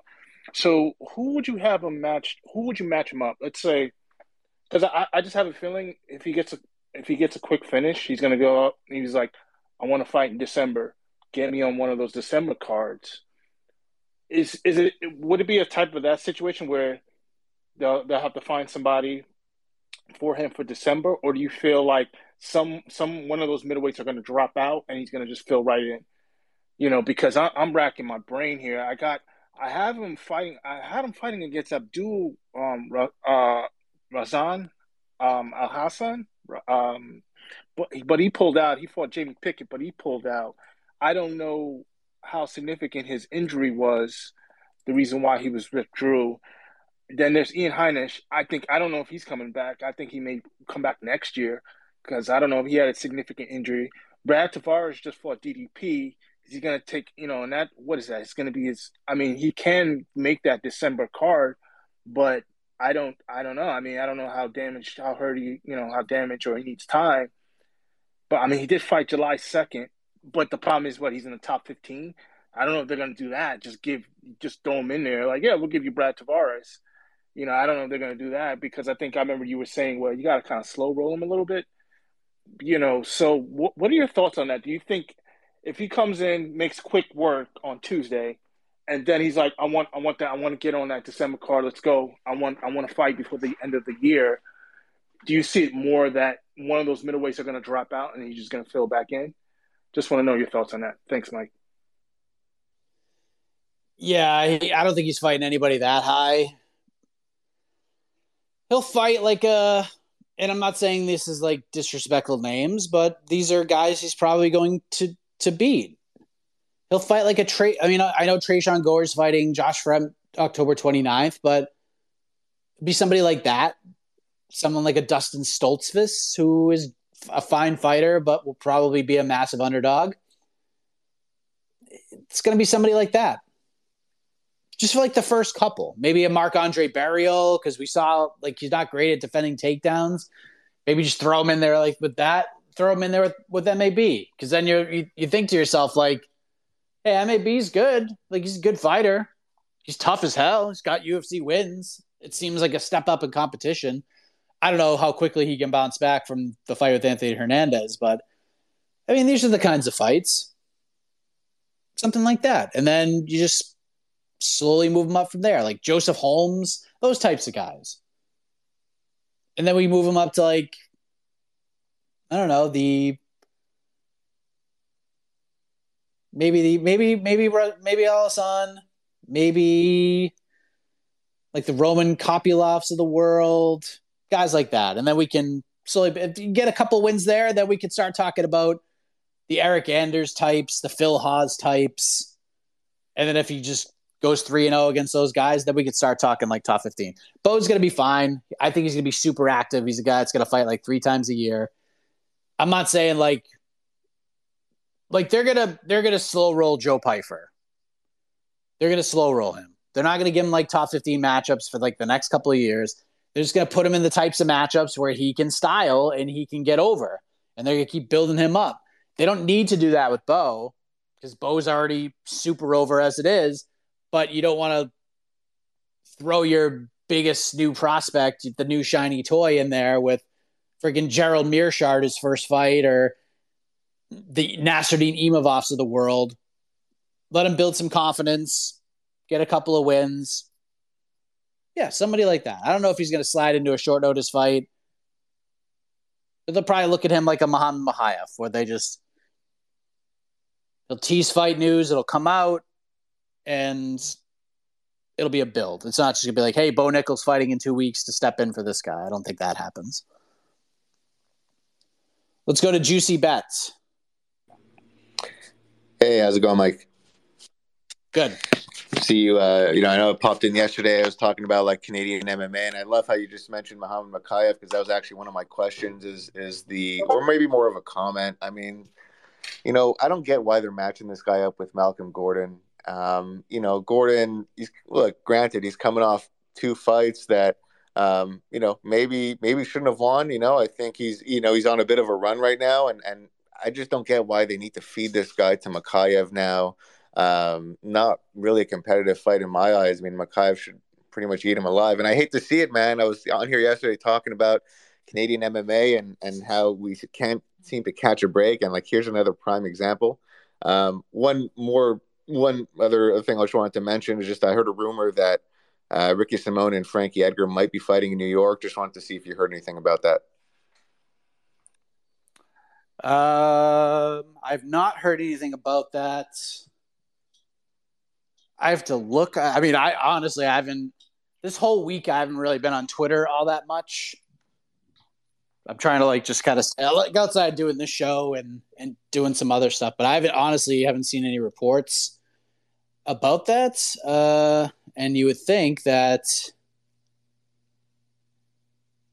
you would think that this is something that would pop up immediately on my feed. Uh, yeah, so I don't see anything, but hey, listen, if it happens, it's it's fine. Like I, I, I wanted to see the Jose Aldo Frankie Edgar fight. We're not going to get that. Um, it's fine. It's a fight Frankie can win too. That's like the like Ricky's really good, but Frankie can win that fight. Frankie was beating Marlon Vera for a little while until he got kicked in the friggin' face. Frankie's been competitive with a lot of these guys. Like, I know we look at the Corey Sandhagen flying knee and that, like, hurt our feelings a lot because it's just a beautifully timed knee and Corey is well prepared for that fight. But Frankie's still competitive for the most part. Like, he's had some tough losses and some bad knockouts, but he gave he was giving Marlon Vera some fits out there. And Marlon ended up winning the fight, but there are a lot of people who felt like if that kick doesn't land, Frankie wins that fight. So, yeah, I, th- I think it's a fine fight. I think it's competitive. I think Simone would, will probably win it. But listen, Frankie's been in this position many times where people think he's done, and then he gets the young whippersnapper coming in, and then Frankie just beats the brakes off of him. And the last fight of his career, M S G, who knows? But, yeah, if they book that fight, I'm fine with it. Without Jose or if they can't get Cruz in there, I'm fine with Ricky Simone. Just don't throw him in there with like Umar Nurmagomedov or somebody like that, because that would be – don't do that to him. Don't do that to him. And then the Makhachev thing, listen, from what I understand, Muhammad is having a very tough time finding guys who will say yes to fight him. Malcolm Gordon said yes. Here we are. Makhachev wants a top fifteen guy. And if I'm a top fifteen flyweight right now, I ain't even, like, entertaining this dude. Like, I'm not focused on Makhachev at all. And he's going to eventually have – he's eventually going to get there. And once he starts fighting these guys and he gets a win, then these guys are just going to have, like, no choice but to fight him. But people are just saying, like, look, he's twenty-one. He's two and oh in the U F C. Like, how dare he call me out? And I don't, and I don't blame him. I don't blame him. If I'm like Brandon Royval or any of those guys, I'm like, why? I'll go fight a top five guy for a chance to fight for the belt. Why would I fight this undefeated twenty-one-year-old kid who has a has a great debut, and then he fought a guy who was making his U F C debut? Like, I get where they're coming from. And Malcolm Gordon is, is a gamer, man. He's not going to say – he's just going to say yes. He sees the opportunity here. What's he, what if he wins? It's a huge opportunity. It's a, it'd be a huge win for him. But, yeah, I'm with you. I think Mahaev's going to win that fight. Troy, hello. Hey, Mike. How you doing? Excuse me. Good. Yeah, I just wanted to talk about um, Chimaev tweeting out one eighty-five. And I think I think the reason that he might be going to one eighty-five right now is he wants to get a fight in by the end of the year. That's also what his coach said. And I think Colby's been radio silent, so I don't I don't really see Colby looking for that fight right now, which kind of sucks because that was the matchup I really wanted to see. And I agree with you. Like, he could easily make one seventy. He's only missed one time, and uh, which was just a weird week anyways. Um, so, yeah, so I, I, I feel like the Colby-Chimaev fight is what most people wanted, but now it looks like it's going to have to be probably Costa versus Chimaev, just because um, Col- uh, Chimaev was saying that he doesn't want to fight Whitaker, really. And um, I guess they're like buddies now. So I was just wondering what you think his uh, next matchup might be at one eighty-five. And also, uh, here's another thing, too. Who else would he even be able to fight at one seventy? Because it seems like everyone's booked. So other than Colby, I, I really don't know who else he was going to fight at one seventy anyways. So, obviously, like, the winner of Leon versus Usman, but that's not going to happen until March. So, he doesn't really want to wait all the way till July or next year. So, yeah. Anyways, thanks. Thanks, man. Yeah, I mean, Colby seems to make sense. We just sort of pull up the welterweight rankings. Um, Masvidal? Masvidal would make sense. Masvidal's talk some smack. Be a big fight for, for Masvidal. And listen, the one thing Masvidal said that's kind of been holding Chimaev back was selling pay-per-views and things like that. The dude's selling pay-per-views now. That's damn sure. So you could do that. I mean, you could do the winner of – listen, I'm going to say this again, and hopefully this is what happens, okay? If I'm Bilal Muhammad or I'm Sean Brady, on October twenty-second – sorry, landscapers are here. On October twenty-second, if you win that fight, you call that dude out. You call him out. You do it. Especially if you're Bilal. Bilal, please. Please, Bilal. If you beat John Brady, call out Chimaev. Don't call out Colby. Don't call out Edwards. Don't call out Usman. You call out Khamzat Chimaev. You spit fire. That's what you do. If you're Sean Brady, you do the same thing. You try to you try to poke and prod this guy to go back to one seventy. I think there's fights from there. The one eighty-five thing is interesting because if he does want to fight at the end, before the end of the year, I don't think the Costa fight happens. I think if the Costa fight happens, it's going to happen next year, like early next year. He's got he's Paul's hurt, just had surgery. It's going to be a little bit of a build to get back and then get into fight shape and do all that stuff. Like I don't know if Paul's going to be ready in December, so it'll be it'll be interesting to see what they do with him. But if they can try to get him on a card, they're going to. Certainly try to get him on a card. And it's going to be the most it's the most interesting story in the sport right now. All right, so we'll go to Average Avenues. So we'll go to Crypto, Jay, and Ani, and then I got to get out of here. Average Avenues, hello. Good, how are you? All right. So since it's a free-for-all, I thought I'd give you give you um a little bit of a different one. Okay, so you've got You have the power to overturn the results of three di- different fights in, in U F C history. The loser of that fight is now the winner. You get one caveat, though.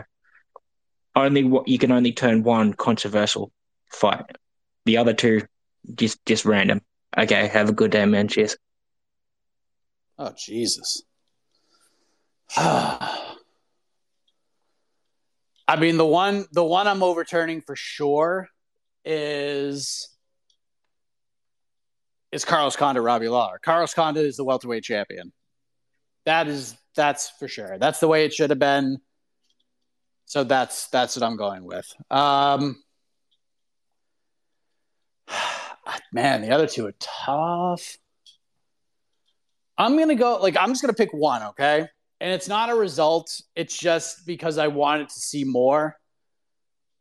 And it's it's this is going to be a weird one because it's one of the most historic moments in U F C history. It's one of the craziest things I've ever seen watching this sport live.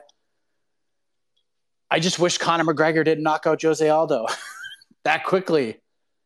I'm going to say I'm going to rewrite history and just say that Conor like missed that punch or that Aldo got the better of that exchange and just both guys got hit hard and no one fell. And that fight just continued on. So I'll go with that one. I'll go with that one. Just because I wanted to, like, I just, I just always wanted to see what that fight would have looked like. And I'm not, like, I still think Connor would have won that fight that night. But I just wanted to see more. I wanted to, I just wanted to see more. So just out of curiosity, just to go down a weird, go down a weird road. I'll go with that one. Just, uh, Since we're giving Aldo the shine this week anyhow. But that'd be cool. The other one I have to think about. Crypto, hello. Yes. Hi, Mike. How Hi. Are you? Good. How are you? Good. Good. Yeah, I, I would, I, well, just to latch on to that that discussion here, uh, I would definitely go like Ben Askren, Jake Paul uh, and overturn that result so we don't have to see these celebrity fights. That's the one I would do, one hundred percent, Mike. But, yeah, well, anyway. Mike, okay, so, um, yeah, as you said, I mean, there's not a lot of things happening this week. Uh, I mean, just, just to put things into perspective, the co-main event in Bellator, the combined age of those guys is ninety-one years in total. So, I mean, that is just crazy. So I have a different question, Mike. I, I asked this, I think, previously, but I had many questions, so so uh, we didn't discuss this. But could you explain the, The, the whole concept of money fights, because I'm I'm really wondering about this. Like, let's let's look at Oliveira. Let's say that he loses against Makhachev, and Makhachev then uh, becomes the champion, um, and he would then maybe go on to fight Connor, if that is something that is being discussed. But does he still get pay-per-view points? I was wondering the same thing for guys like Fiziev and, and so on that wanted to fight Connor. Like, they are under contract. Like, does the U F C just basically, I mean, yeah, I don't know. How do they approach this? Because it seems to be a really bad deal for them to give additional money to someone that is under contract that has a specific deal, because there's not, I mean, you could choose, just ask any random fighter if they want to fight Connor, and they will just say yes. Um, so I was just wondering, Mike, how that works. And uh, yeah, that's all. Thank you. Yeah, I mean, you kind of just hit the nail on the head. That's, I mean, there's a reason why everybody wants to fight Connor, because of the points, and you get pieces of different things, and Connor does a million plus pay-per-views every time he fights. Doesn't matter who he fights. He's getting a million buys. That's just who he is. So, yeah, Con- I mean, Connor's the ultimate money fight right now. one thousand, just like in the in the boxing world, why do you think like every non-U F C fighter is calling out Jake Paul? Because his mo- it's a it's money. There's so much money involved. Like, they're not getting like Like Jake Paul, Anderson Silva is not going to do like a million pay-per-view buys, but it's going to do fine. But it's going to sell out that arena. People are going to be interested. It'll do well across the board in other ways. But Anderson's going to get a big fat payday, and that's why everybody wants to fight this guy, because it's a big fat payday, because of the money involved, the interest, everything that's attached to it. So that's really what the money fight is. I mean, there's certain stars in the sport. There aren't many anymore. But again, there, there's really – the U F C doesn't need quote-unquote money fights all that much anymore, because the brand is just doing so well that every pay-per-view is going to surpass what it has done over the last couple of years. Like, U F C two seventy-eight on paper was fine. Wasn't a great card on paper, but I'm sure it did very well on pay-per-view because it's the U F C. So, yeah, everybody wants to fight Connor because if you get pay-per-view points, it's a lot of freaking money. And it's going to do a million. You get incentives. So if pay-per-view sells like two hundred fifty thousand, you get this much. Or if, you know, four hundred thousand this much, six hundred thousand this much, a million, you get this much, like on top of your already pay.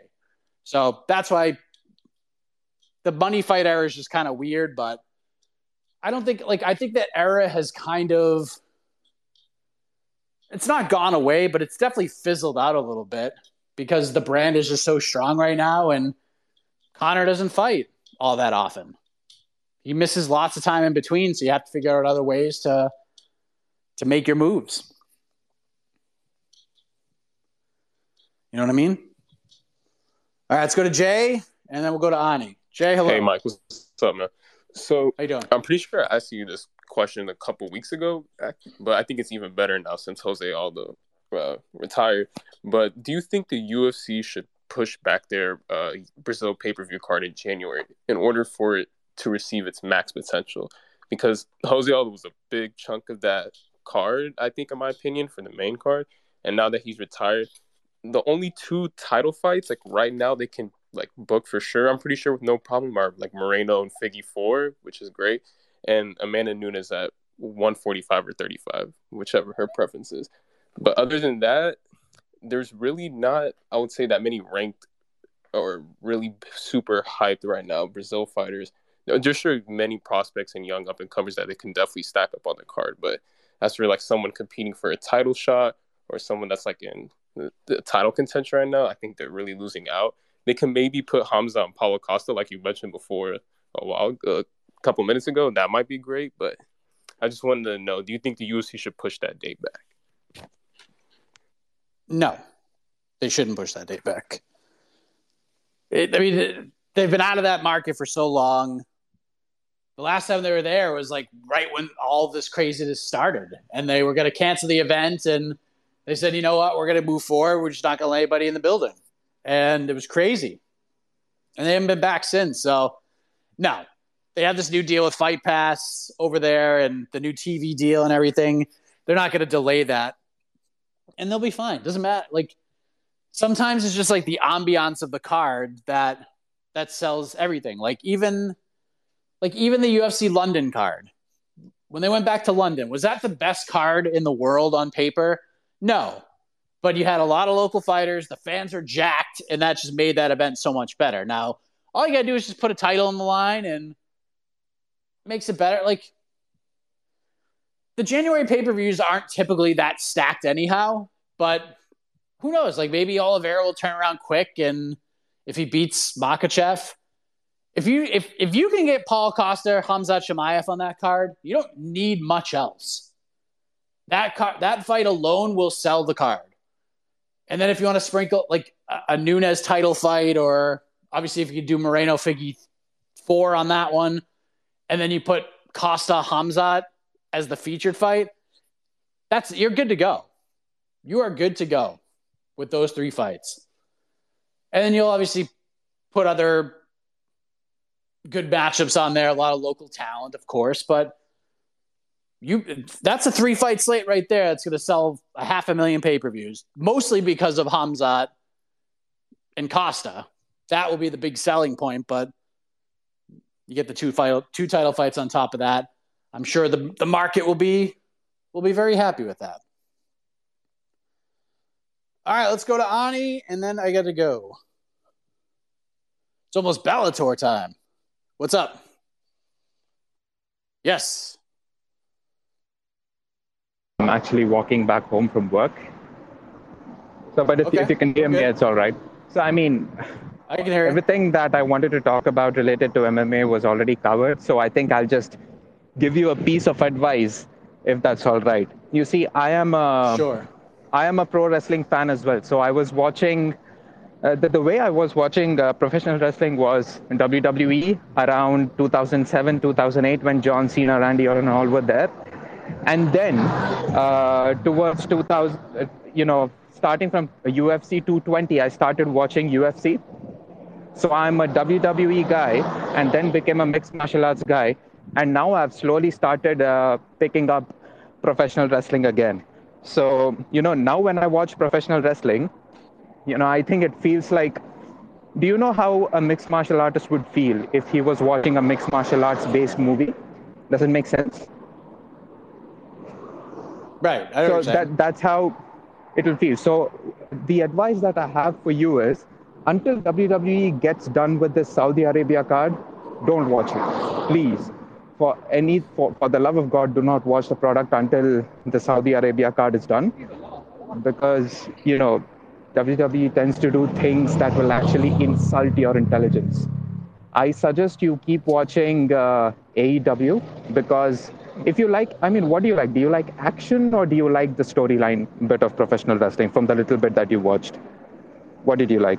I mean, it's a, it's like a mix, you know. It's it's a mix of the two. Like I, I. Uh, anything else you want to add? Then I'll I'll I'll talk about all of this. I want to add a little bit, if that's all right. So that's what I'm saying. So sure, I, I, I want you to watch A E W more than W W E, at least at the moment, because um, until the Saudi Arabia show, the W W E is going to be a bit stale, because the Saudi Arabia show is just about money.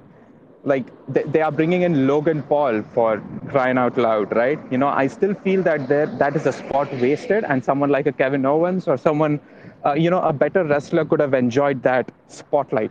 But it's it's all right. So I I just say that do not watch W W E until then. Maybe you can get the Saudi Arabia show, it's all right. But do not watch the weekly episodic television shows of W W E until the Saudi Arabia show.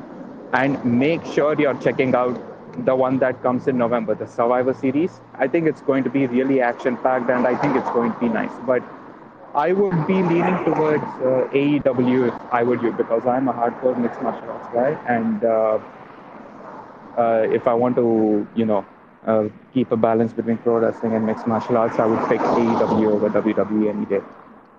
That's all I have. Awesome, thanks, man. Yeah, listen, I I don't know how how old you are, Ani, but uh, I'm a little bit older. Uh, I basically grew up in like the two greatest versions of pro wrestling there ever was. I grew up in the like late eighties. Hulkamania was running wild, brother. Ultimate Warrior, like Bret Hart, all that stuff.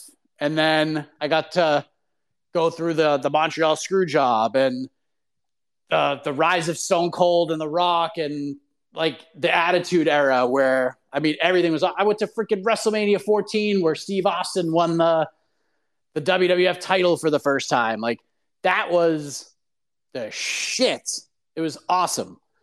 And then, you know, two thousands come around. And it just starts to go down. They do the the stupid angle with, you know, the invasion, which killed everything. And these different promotions have tried to do different things, and it just hasn't been great.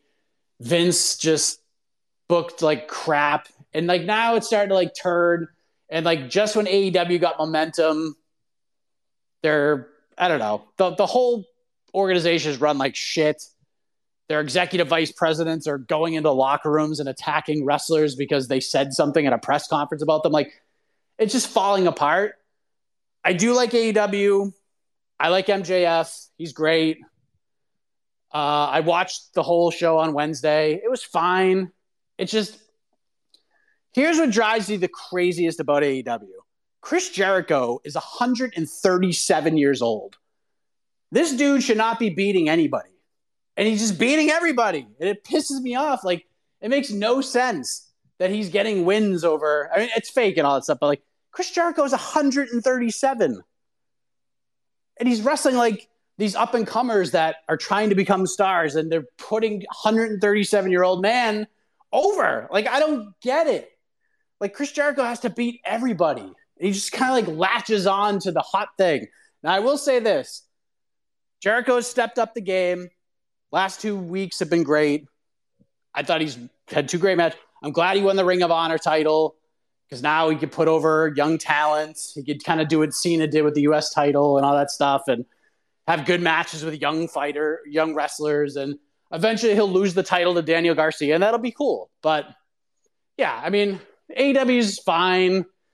I think the booking is pretty shitty at times, but – and I think, like, some of the matches just – like, every match has to be a friggin' six-star match that's, like, forty-seven minutes long. Like, just go out there and, like, have a regular match. Like, not everything has to be – the Tokyo Dome. Just go in there and, and wrestle and tell stories. That's it. But I don't know. I'm I'm trying. People keep saying, I'm telling you, you gotta try it. You gotta try it. And I'm trying to get back into it. Slowly I'm starting to get a little more positive about it, but there have been a number of A E W shows that I've watched. I've been like, the hell did I just waste two hours of my life for? Why did I watch that shit? It was horrible. Terrible. But that's it. I gotta go. This one. Enjoy Bellator, everybody. Get some afternoon M M A. Prelims start in like an hour and twenty minutes. And then the main card starts at four p.m. Eastern. So it should be fun. Uh, I'll be back Tuesday. We'll do this again. I'll be back like full force. Getting after it. Vacation will be officially over on Tuesday. And we'll start here and we'll have some damn fun. And that's it. So thank you very much. Enjoy the card, enjoy the day, enjoy the weekend, and as always, have a heck of a morning, you crazy animals. Thank you so much.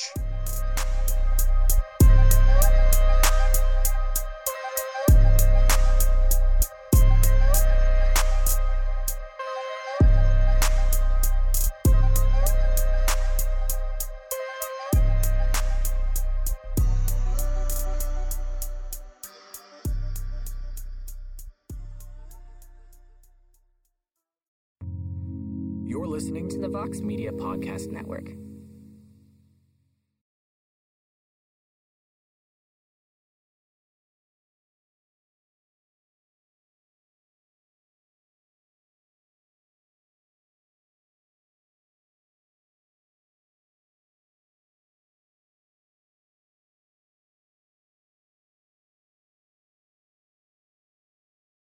Canva presents Unexplained Appearances. It was an ordinary workday until... That presentation appeared out of thin air. Also, it's eerily on brand. Wait, did that agenda just write itself? Words appear, making this unexplainable case... Unexplainable? It's Canva's A I tools. I can generate slides and words in seconds. Really? The real mystery is why I'm only learning this now. Canva dot com. Designed for work. Hi, we're Visible. We're the wireless company with nothing to hide. Seriously. Hidden fees? We don't have them. Annual contracts? Not our thing. Great wireless on just one line? Now that's more like it. Get unlimited five G data powered by Verizon for just twenty-five dollars a month. Taxes and fees included. That's right, twenty-five dollars a month, every month. Sorry, hidden fees. We're just not that into you. Sometimes the choice is just Visible. Switch today at Visible dot com.